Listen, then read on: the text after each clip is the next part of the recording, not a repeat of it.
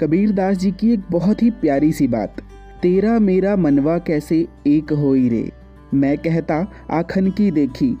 तू कहता, कागद की लेखी। मैं कहता, सुरझावन हारी, तू राखियो उर झाई रे। अब तेरा मेरा मनवा कैसे एक होई रे? नमस्कार, मैं हूँ आकाश और आप मुझे सुन रहे हैं मेरे चैनल पर, जिसका नाम है बातों का ढाबा। तो एक बार फिर से बातों की रेसिपी लेकर, बातों की दुकान को लेकर और खूब सारी बातें ज़िंदगी से जुड़ी करने के लिए मैं आकाश एक बार फिर से आ गया हूँ आपके लिए। तो भाई क्या है कि ये प्यारी सी बात को कहने का रीज़न और ये प्यारा सा दोहा आपको सुनाने का रीज़न यही है कि आज सुबह मेरी बात हो रही थी मेरे एक बहुत ही प्यारे से फ्रेंड से। और वो मुझसे कह रहे थे कि भाई आ, कभी ऐसा नहीं हो सकता क्या कि सभी लोगों की जो राय है वो एक जैसी हो जाए? क्या ऐसा पॉसिबल है? तो मैंने कहा कि हाँ अगर बात सभी के भलाई के लिए हो तो वो सच में पॉसिबल हो सकती है। तो मेरे फ्रेंड ने मुझसे कहा कि भाई, ये तो पॉसिबल है नहीं और मैं बिल्कुल भी इस बात पर विश्वास नहीं करता। तो मैंने कहा कि चलो ठीक है, मैं तुमको प्रूव करके दिखाता हूँ और एक कहानी सुनाता हूँ। तो भाई, कहानी है राजा अकबर और बीरबल की। जी हाँ और अब क्या होता है कि भाई, दोनों एक बार सुबह बैठकर नाश्ता कर रहे होते हैं और आपस में बातचीत कर रहे होते हैं। तो अकबर साहब कहते हैं कि भाई, मुझे तो आम बड़े पसंद हैं। तो इस बात को सुनकर बीरबल कहते हैं कि जनाब, ऐसा नहीं है। भाई, मुझे तो केले बड़े पसंद हैं। अब ये दोनों आपस में बात कर ही रहे थे कि इन दोनों में भी यही बात छिड़ गई कि क्या लोगों की राय एक जैसी हो सकती है। तो बीरबल कहते हैं, जनाब, बिल्कुल हो सकती है और इस बात को मैं प्रूव भी कर सकता हूँ। बस फिर क्या था?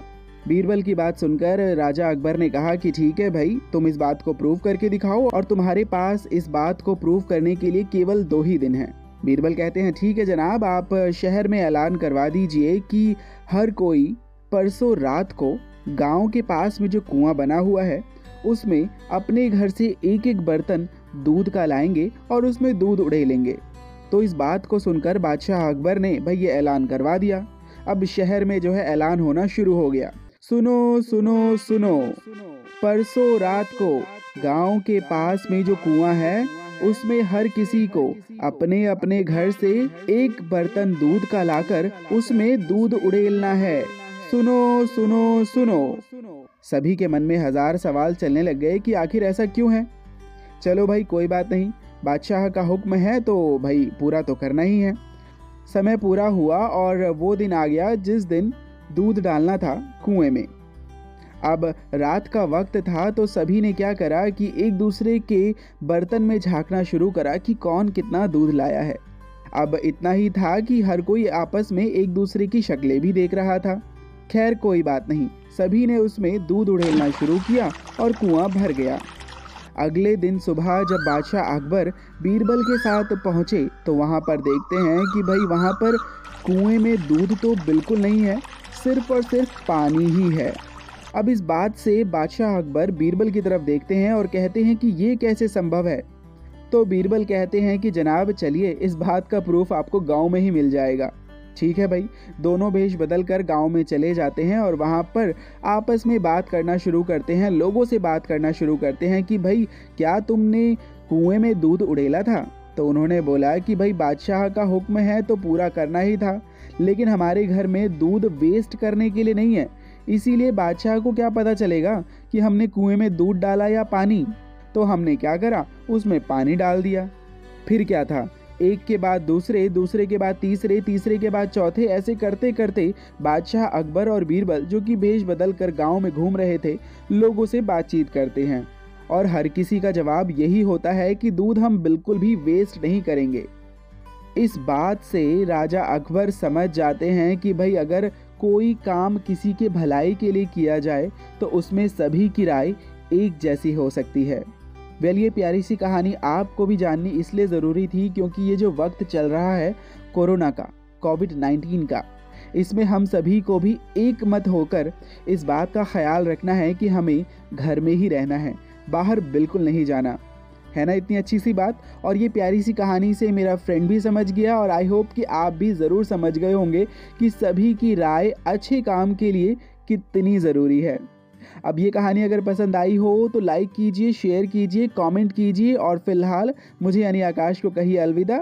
एक बार फिर से मुलाकात करूँगा कुछ और प्यारी सी कहानी के साथ, किस्सों के साथ अपने चैनल पर, जिसका नाम है बातों का ढाबा। माँ बच्चों की जा होती है, वो होते हैं किस्मत वाले जिनकी माँ होती है। कितनी सुंदर है, कितनी शीतल है, न्यारी न्यारी है। जानते हैं ये ना फेवरेट लाइन है मेरी इस सॉन्ग में। वैसे तो ये सॉन्ग पूरा ही बहुत ही खूबसूरत है और हमेशा ही मुझे पसंद आया है। लेकिन ये लाइन और इस लाइन की अहमियत मुझे सच में अब पता लग रही है। पता है क्यों? क्योंकि जब से लॉकडाउन हुआ है ना तब से मैं अपने माँ के और करीब हो गया हूँ। क्यों?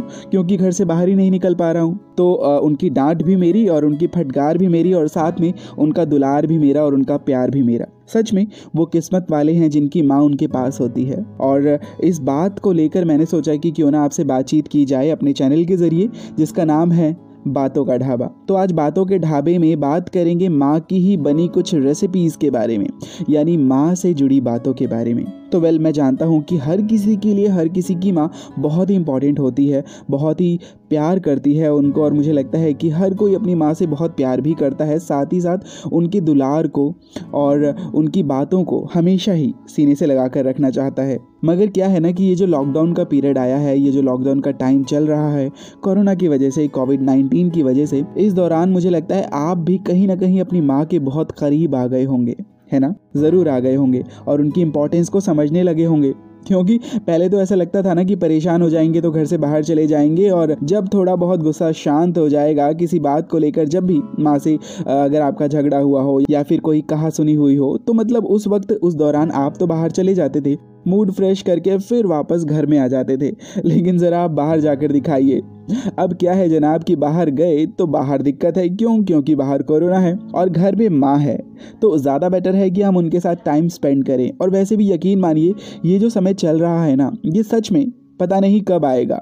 और ये जो टाइम चल रहा है, ये इतना खूबसूरत है क्योंकि इस वक्त आप अपनी फैमिली के साथ टाइम स्पेंड कर सकते हैं, अपनी माँ के साथ टाइम स्पेंड कर सकते हैं। और जानते हैं, कुछ लोगों ने तो अपने घरों में अपनी माँ की हेल्प करना शुरू भी कर दिया है।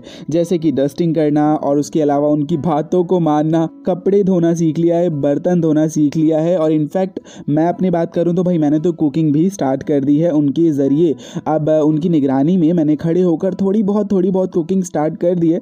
लेट्स सी कि मैं शेफ़ कब बनता हूँ और इस बात में कब एक्सपर्ट होता हूँ। अब इतनी सारी माँ की बात हो रही है ना तो मैं इसलिए बताना चाहता हूँ क्योंकि लॉकडाउन पीरियड हमारे लिए हुआ, हमारे लिए चला, हमारे लिए स्टार्ट हुआ, लेकिन माँ के लिए तो कभी लॉकडाउन था ही नहीं। वो माएँ जो हमेशा ही घर में रहती हैं। वैसे तो माएँ वर्किंग भी हैं और काम भी करती हैं, लेकिन उन माँ के बारे में सोचिए। उनके लिए तो काम कम हुआ ही नहीं। वो तो आज भी हमारे लिए उतनी ही मेहनत कर रही हैं, जितनी कि कभी पहले किया करती थी लॉकडाउन से पहले। तो इस बात का ख्याल मुझे तभी आया आपसे बात करने का, जब मैं एक बार अपनी मम्मी से कह रहा था कि, मम्मी यार, कुछ अच्छा ढंग का बना दो, बाहर तो मतलब सारी मार्केट जो है बंद हो गई है, कुछ खाने को मिल नहीं रहा है तो आप ही कुछ टेस्टी सा बना दो।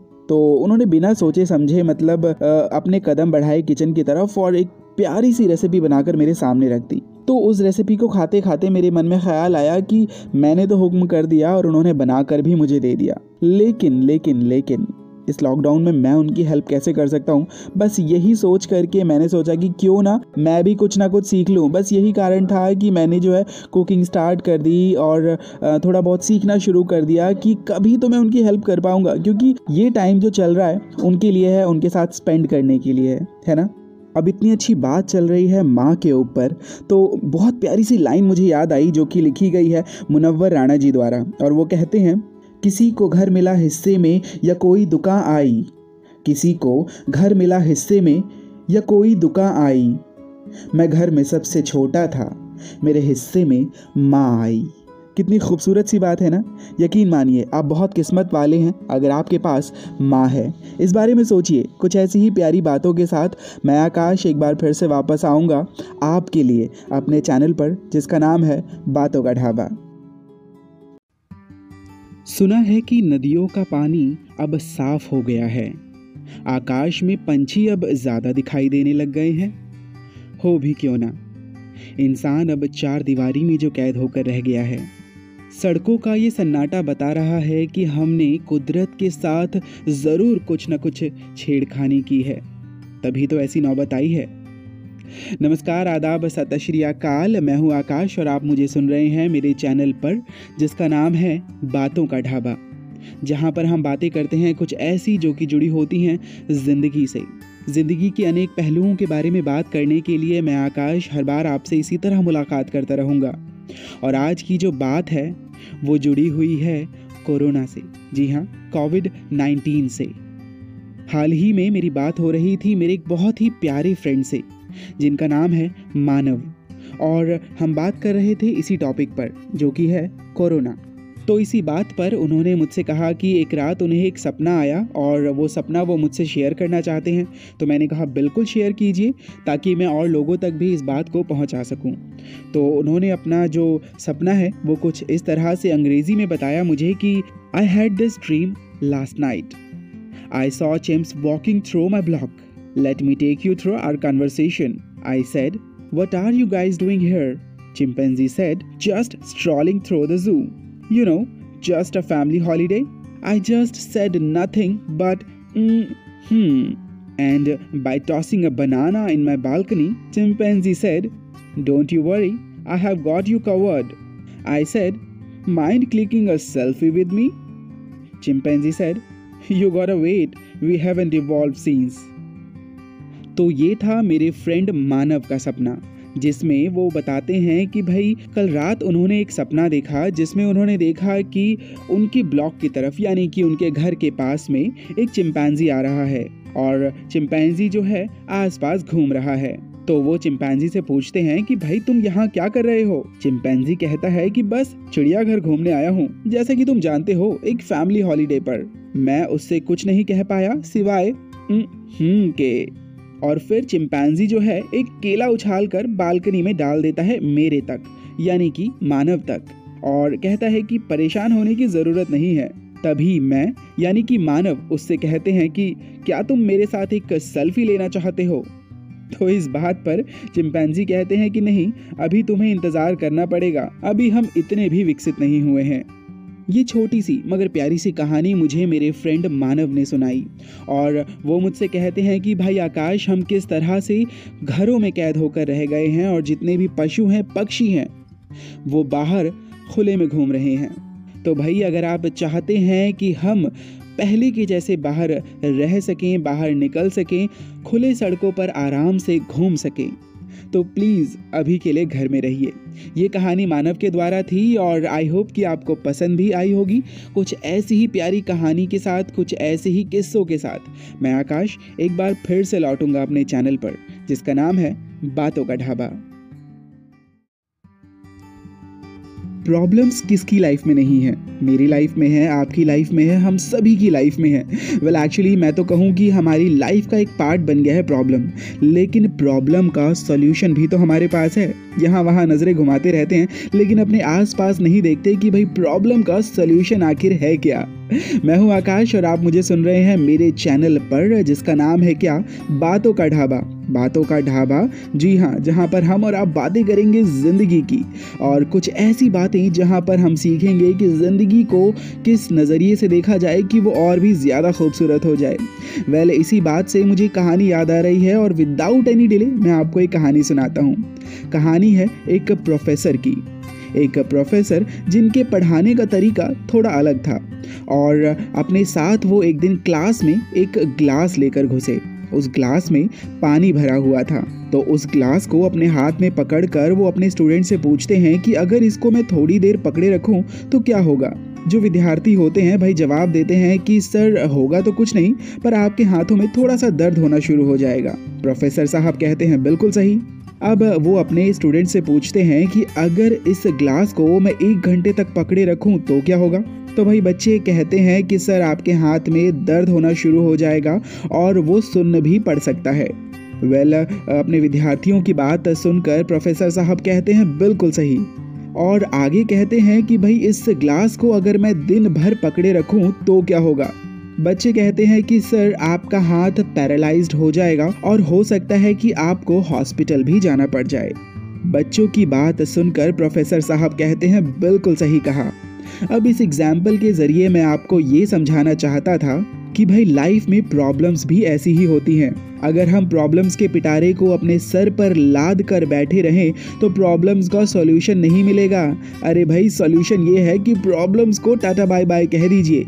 वो कैसे? अरे भाई, उनके बारे में सोचिए ही मत। ये सोचिए कि आपको कितना कुछ अच्छा मिला हुआ है। बस ये कहानी इतनी ही, कुछ और कहानी के साथ, कुछ और बातों के साथ। मैं आकाश एक बार फिर से लौटूँगा अपने चैनल पर, जिसका नाम है क्या? बातों का ढाबा।